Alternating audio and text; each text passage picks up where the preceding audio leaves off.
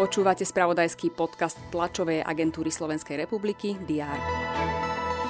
Vyše 680 000 žiakov základných a stredných škôl dnes čaká záverečné zvonenie v školskom roku 2022-2023, ale nielen vysvedčení a rámcujú posledný júnový deň. Vítajte pri prehľade udalostí a diári očakávaných správ TASR.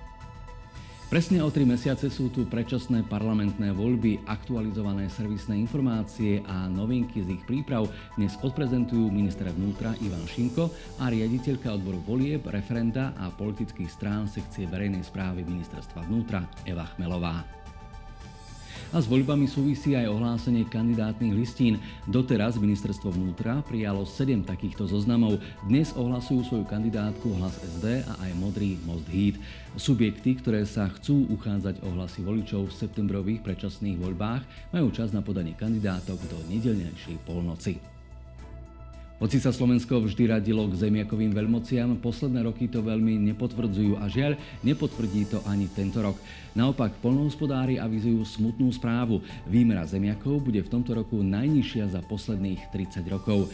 Bližšie budú o tom informovať zástupcovia Zemiakárskeho a Zeleniárskeho zväzu a pestovatelia zemiakov na Slovensku.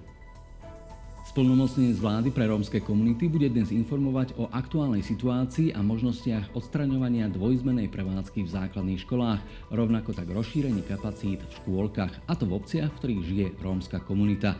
Urobí tak v jednom z takýchto miest v obci Jarovnice v okrese Sabinov. Pripomeňme, že do júla môžu žiadať školy ministerstvo školstva o dotáciu na projektovú dokumentáciu pre realizáciu rozšírenia svojich kapacít. Vo Východnej sa začína najväčší a najstarší folklórny festival na Slovensku. Tohto roku je víkendové podujatie o to špeciálnejšie, že od prvého festivalu ubehlo 70 rokov. Hlavnou myšlienkou prehliadky slovenského folklóru v tomto roku sú generácie. V Londýne sa uskutoční žrebovanie tohtoročného Wimbledonu. Na dvorcoch All England Clubu sa bude hrať od 3. do 16. júla. V minulom roku získali titul medzi ženami Elena Rybakinová a medzi mužmi Novak Djokovič. Nech je dnešok dňom, ktorému svedčí čo najlepšie vysvedčenie. Majte pekný deň a ešte krajší začiatok prázdnin. Prajeme z TASR a portálov Teraz.sk a TASR TV.